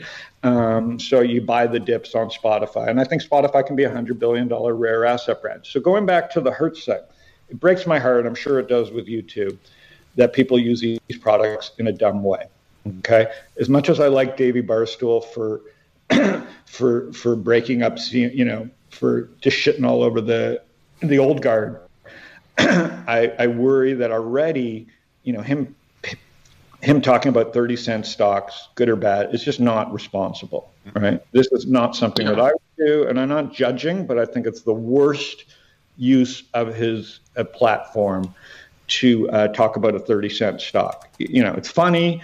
Uh, I get it, but that's what we need to be talking about. Is he has he has the the microphone and he should be not moving stocks. I know it's cool to move stocks, but it's it's, it's not the uh, it's not what I would do. The Hertz thing is just a phenomenon of the time. I think um, this guy um, he works for Shopify now. Alex Danco. He has a, a, newsletter every Sunday. He worked at Social Capital, and he basically said in this Reddit generation, these kids are just it's a YOLO. It's like a it's like a dare bet. It's no different than Jackass, where they go, "I'm going to risk five grand and see if I can get out before you." It could be blue or green. They just happen to pick Hertz uh, because it was in the news. And I think you just have this weird terrible jackass game of chicken going on with people's money. I think it's irresponsible. I think there's smarter things that these kids could do. And our job is to show them better ideas because they're eventually going to lose their ass. And so, like, this goes back to my 8 to 80 list. If you can't make a living off the best companies in the world by either owning them or invest or, or buying fear, uh, you're just not going to last in the business. And so, so hurt shouldn't be on anybody's screen other than, man, I, I, I don't know how it would stay alive that long. The only question I have about Hertz, why the hell was that still a company? Yeah. Um, well, in my first, the first quote I looked up this morning was Chesapeake Energy, just because I is it going to happen again? It's a negative seven billion dollar company, and are they going to buy it up? But luckily, they didn't. It looks like. Yeah. yeah, I'm saying these kids are not as dumb. They want to be dumb listen, they can go buy Walmart and buy a gun in two weeks and get ammunition up the yin yang. You know, like again, I'm not happy about these things. Uh, they are adults. I'd kill my son if he thought that was funny. Um, and I think if they're going to burn a grand, let them burn a grand. We well, listen, look. I, I, think I think it's just a bad, um, irresponsible message to be sending people when the goal should be education and getting people interested in investing um, throughout their entire career. Um, yeah you know, even if it's not going to be their career, it should be some part of their life, right? If they want to retire. It's the greatest gift that America has is the stock market, right? Because it's it's it's another form of English. It's you know you only have to have English as your first language. We all speak English. You don't have to understand balance sheets or fundamentals. You have to understand. Uh, usage you have to understand trends you have to build a network yourself and and to not take advantage of that. And I think Vanguard was the first great product for to disrupt Wall Street. The next great product is the unbundling of Vanguard. And we are just at the tipping point of that. Meaning, I wish I was 10 years younger, knowing all the people like you that I know that took me so long because I was a value line, read everything. Uh, but I was reading stuff that was so old by the time I read it. Now I'm the one that people are following. So in the Peloton, right? I've built a Peloton on on on a network uh, that uh, is so far ahead of everybody else that I don't even have to do anything fancy. You know, and that's the pinch me stuff where I get worried, where I'm like, fuck, people are following me, so I got to be more careful. So I think I've I've taken the responsibility to try and be more careful. You won't hear me talking about penny stocks. I will pump my companies that, that are private, but I can't hurt anybody there. I love the products that I'm backing, and I've learned from the best, Fred Wilson, Brad Feld. They cheerlead their companies, and I'm not breaking any rules. And I'm wrong a lot because companies don't work; they're private companies. Um, but I, am I'm, I'm, I'm dealing with accredited investors. You won't hear me talk about stocks under ten dollars um, because I just don't want the headache. And we all, all all the time say that we're not we're not trying to tell you what to invest in or how to invest, but just more of how to think about investing, how to how to source your own ideas and try to try to you know vet your own investment thesis and we give examples of things that we're investing in but we're not we're not financial advisors we're not you know experts we just do this because we've had some success in it and we enjoy trying to help educate people and i think one of our uh, commenters mentioned that uh, the davey day trader phenomenon started with wall street bets on reddit so yeah. which is wall completely true you know, I guess I'm lucky. It's just like zero hedge. Zero hedge made no sense to me because why would I want to be wrong all the time? What? Yeah. what do you want to be? Yeah, do you want to be a perma bear? Forgetting his politics, he should have been kicked off Twitter for just being wrong forever. Okay. the point is, how do you? And this is a this is a good point. This is when I started Wallstrip. It's the Oprah versus um, Montel Williams. Montel Williams made a hell of a living just doing stupid stuff, but you get really rich by being positive and being Oprah and the possibility and opening your arms and being open to possibilities. And that's the way I feel it, I, luckily I wake up on that side of the bed every day. So I just continue to just believe that there's more opportunity in giving out good information. So what I do, like you guys do, is I tell people what I'm doing. I'm not telling people what to do. People go, "Why'd you do that?" I go, "I don't like. That's not my job. I don't. You know, not, I'm open to you telling me why I'm dumb, but don't ask. You know, I'm just telling you what I did, and you don't have to follow it. And I'm not pounding the table like bye. I'm looking for reasons to talk me out of Spotify and I'm looking for reasons to talk me out of Peloton, and I'll listen. Uh, but I'm not telling you to buy Peloton. I'm just telling you why I like it, and that I actually own it, and I'll tell you when I sell it. And you know, and there's better times to buy it than there aren't. And just because you heard us today doesn't mean you should run out and buy Peloton, because that's not what we're all saying. We're saying we believe this is a hundred billion dollar idea. Would it be better to buy it at five billion on the way there? Yeah, but you know, as long as the story hasn't changed, let's hope it drops 50% because that's just an opportunity. Hey Howard, uh, one of our one of our followers has a question for you, and I think it's inter- it's interesting. Um, I'm not sure if you're familiar with it, but he said, "What about um, what do you think about active ETFs like ARKA, which invest in innovation? Is there some va- is there enough value there to potentially invest in an ETF or? Yeah, if you think she's, a, I keep getting hit up with that one too. Like if you think that person's a special stock picker, it just looks to me that she got her weightings right.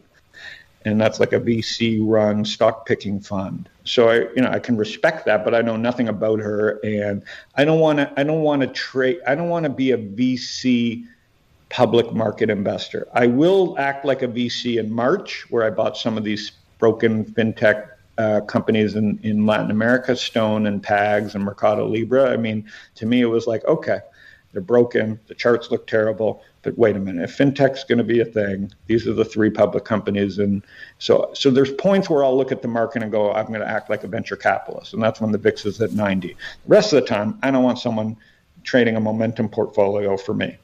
So I think it's lazy thinking. I think she's done a great job. Whoever's running ARCA, with her like innovative way of she's sharing ideas and her end of day trades, but that's just, just noise. Um, so I feel like an average investor could take two of the five FANG stocks or three of the five FANG stocks, the ones that they really feel are the ones that are going to win. For me, it's Amazon and Apple, and that's I'm overweighted. And then I pick ten 10 to 20 of the up and comers, the ones that could be fangs. And that's my that's how I invest. And then for me, it's just a weighting of you know how much risk I want to take. And right now I'm at 50% long, and it's working out great because the alphas the the alpha's been so high. I mean the beta's been so high. That, you know the market goes up uh, one uh, I still match it even though I'm 50% long. So I, I, for the moment I'm in sync with the market. It won't last. Uh, because this can't last. I can't. The same stocks can't go up every day. So I know I'm going to get hit over the head, and I'm constantly looking for new ideas. And you brought up the gap today. It doesn't appeal to me, but I get the story. So I'm constantly looking to just fine tune and do some gardening on my portfolio, which is another thing. We got we've got to constantly be you know fiddling around the edges, otherwise your yeah. ideas stale. On that, and, on that. So like you uh, you I think you're long Snap right now too. How long yeah. have you been? Is that a newer addition to the portfolio? Very new. I I I, I technically was what got me interested around 20, even though it had gone up like 400% from the lows. And I just started hearing its name more. Um, you know, my kids stopped. You know, they would never talk about it. So I, I, remember asking my kids about it at five, six. Guys, we should be. You're, you're living on Snap. Why can't? And they would never. Unlike other companies, where my kids own stocks, they were never like, Dad, yeah, you should buy Snap. So my kids screwed me here because they never like said, Dad. They all deny they use it, and I don't know if it's that's their secret defense to keep old people off of it. Uh, it could be. It could just be like, fuck the parent. Like they wrecked Facebook, they've wrecked Instagram, and we're not going to let them wreck Snapchat. I mean, that's my thesis. Yeah. You don't think, or you? Do? No, I, I, do think that's it. I think yeah, I, think, think that they it. need to keep this their secret little network that that the parents it's don't know about, and uh, you know they, are not thinking, oh, it, it has ads on it, so let me tell my dad. No, it's yep. like let me let me keep this my own thing. Let's talk about another. Well, I, I, think, I think all three of us tried to figure out Snapchat at some point in time, and like none, it's not but I think that's the secret sauce. So I think the upside here is why I'm long. I, I started buying it at 20. I, I, probably 19. I pre again like Spotify. I pre-bought it ahead of the breakout because my you know, first of all it was a good market a month ago. Second of all, the momentum was behind it. And then I kept. I heard one of my companies, Rally Road, was going to be part of their AR presentation and their new monthly thing. And I'm like, really? And I go, that's cool. And when I found out what that uh, event was, which was going to be about them opening their for mini apps, which is a Tencent model, uh, that also interests me because no U.S. company has tried that. Right? Twitter's closed, Facebook's closed, uh, but cents an investor in Snap. So all of a sudden, you could build, and I've told this to Alpaca. Uh, um, is like you should launch a mini financial brokerage app inside of Snapchat and so if Snapchat gets this right, that'll be like a WeChat. And if they and and so the other thing working in Snapchat's favor is everybody who thought that kids would leave. My daughter graduated from college and she still uses Snapchat every day. So I think this next generation is going to keep their one two hundred friends that they have on Snapchat. And it's not a social network; it's a communication product with AR and fun videos. So I have a feeling they're at the early stages of their growth. And it's not necessarily anything they did right. It's just a matter of this network that grew up with it from 15 to 20 is starting to keep with it. Whereas, you know, in the first few years, it was like, okay, I graduated, not enough people are using it, so I'll never use it. But I think this generation that's coming through college all kept using it and they're going to stay on it. And I think that is a huge win. And there's no Trump stuff on there, and it's it's more like just goofball AR, and I think that's a win in a, in a, in a social media world. They're not really a social media company. Yeah, but it's it's kind of like a TikTok where it's it's there for fun and not for for. Let's but talk TikTok's a little about. Getting, TikTok already is getting all the politicians on it, and and uh, yeah, you know, yeah. John John Oliver did a thing where the Papa John's guy is doing TikToks, and, and the kids don't like that. Kids do not like that. No, although Will Smith's TikToks are actually amazingly produced. I, I do like watching his. I, I probably do spend too much time on TikTok for my age. But let's talk well, about you're living in the future. I would argue that you, this is going to give you guys an edge in some of your future investments. So I don't. I, I think you're doing it because first of all, it's a good product. Second of all, you are an uh, your inquisitive mind, and thirdly, it's part of your edge. Is you're not using it because it's a bad product. Uh, you're using it because it's a fun product, and it's kind of like a modern MTV. So I don't think there's anything wrong with using it. I just haven't figured out a workflow that allows me to use it, other than watching my kids over their shoulder using it and giggling and having great joy at it. And you know, I, like investing for profit and joy, I think all these tools should be for joy. Peloton's yes. a joyous the other thing about Peloton is a social network of joy. People are sweating. They're competing around good things. They're um, you can't put a value on these things in a world that uh, is kind of kablooey right now. Yeah, true, true. So I keep trying to think of a way for Chris and Chris to be on TikTok, but he talks too much. He he wouldn't be able to get his thought out in 15 yeah, seconds. Chris should have a podcast.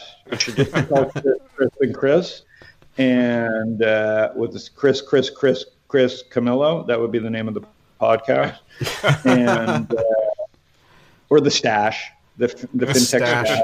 Now that that's that's going away very soon. I'm I'm sure. I, I think listen, I've tried to make a TikTok. It's too complicated for me. I, I, I, like the tweet. I like sending out a message, yelling in a crowded room, seeing the response. Uh, it's a perfect platform for me. And, you know, I love blogging, but, you know, I, am starting to like podcasting, but there's only so much you can do. I mean, it's hard to be, that is a really beautiful, a well done TikTok is a beautiful piece of art, you yeah. know? And that's and why so, I don't I don't want to ruin TikTok by trying to be on it myself. Yeah. Can we talk about Facebook though, because the advertiser boycott is in the headlines. is that going to help Snap? Is that going to have long term damage to Facebook? Uh, it's hard to say. I mean, Facebook is like cigarettes. So long term, it is a damaging product, right? Because their terms of use have put them in this in the eyes of death. Right. Once you've made that moment once you've chosen sides, and that's like tobacco companies, you know, finding scientists to say that smoking doesn't cause cancer, right? Like they've chosen. It's I don't even blame anybody, you know. It's just what it is. Um, and they've also can't innovate. They've had to buy their way out of jams. So I think that they've they've declared their strategy, right? And they are the king. Meaning, if if Twitter is going to buy a company, the next call is to Facebook and say, hey, we got an offer from Twitter. This is why Twitter's fucked. They would have to buy something that no one else saw, and it would have to be a home run, right? And, and Twitter doesn't have the, the soul to pull that off. Jack is very busy with Square.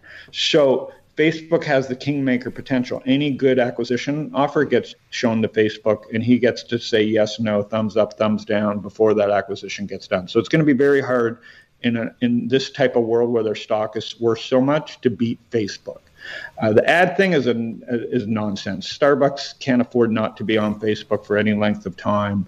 Um, you know, it's just the way the world works right now.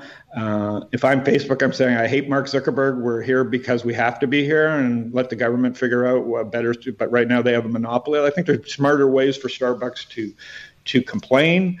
Um, you know, but I think they'll be back. I think Facebook's a buy on dips. You know, it's one of my eight to eighty companies. Um, it's underperformed because it's an ad-based business. I don't think they're going to stay an ad-based business. They they should have bought Shopify.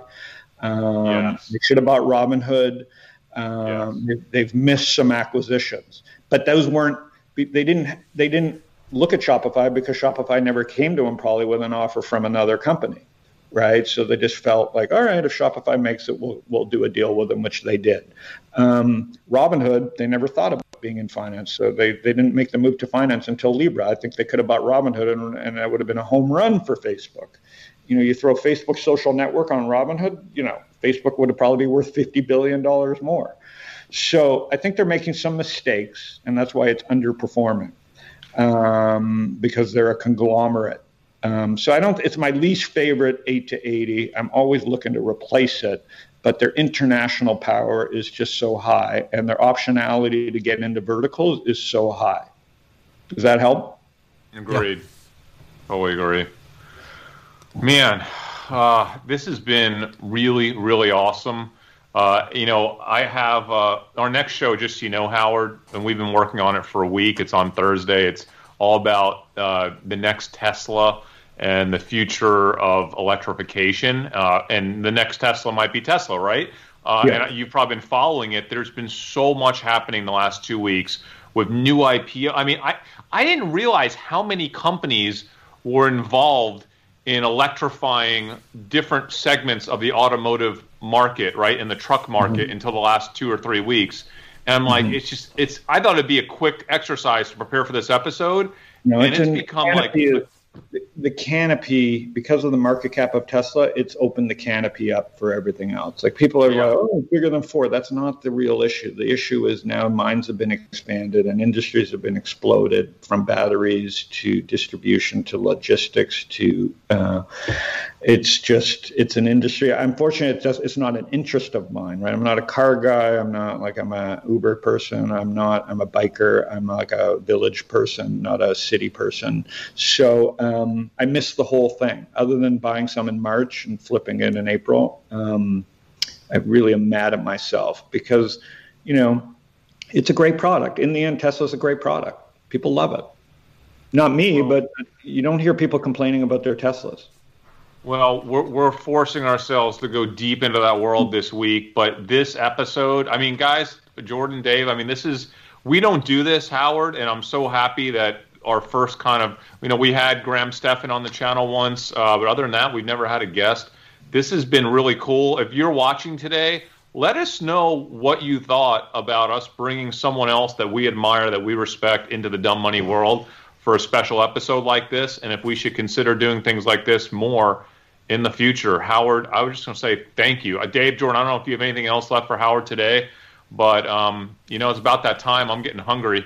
Yeah, I see. I see. We want Howard back to uh, to life on the island. I feel that I invited myself, so I appreciate you. I didn't. Is Oktoberfest ever going to happen again, or when? Yeah, when's the next? Do, I think there's enough good products that we can do an online version.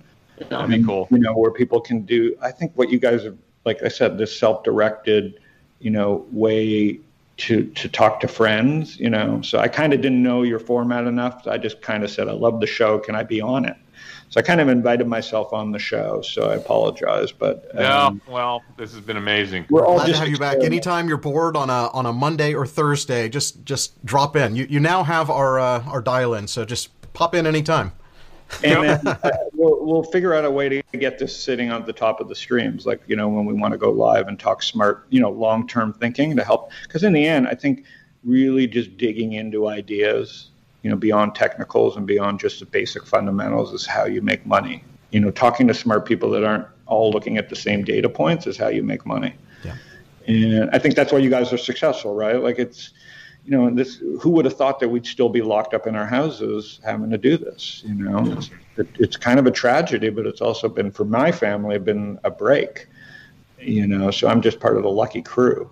Well, it, it's a change. It's a big change, and as we know, everything we talk about is with change comes opportunity. And dumb money, we're all about just identifying the change a tiny bit early and connecting that change to investable opportunities, whether in the public market or once we get spinning back up again with our primary dumb money channel, the private market and startups.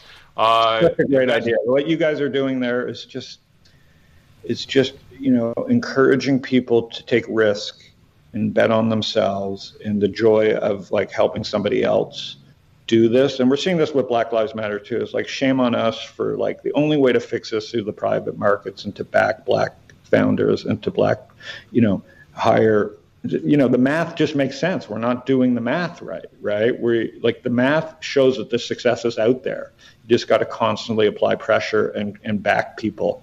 Um, and so you know the street level stuff that you guys do is actually great uh, the difference is the market's open, you know, five days a week. There's so much to do in the markets as well. And then the two markets are so connected, right? Like they are. Whatever. The car, you're digging into the car industry, and you're going to have to learn about the private markets too.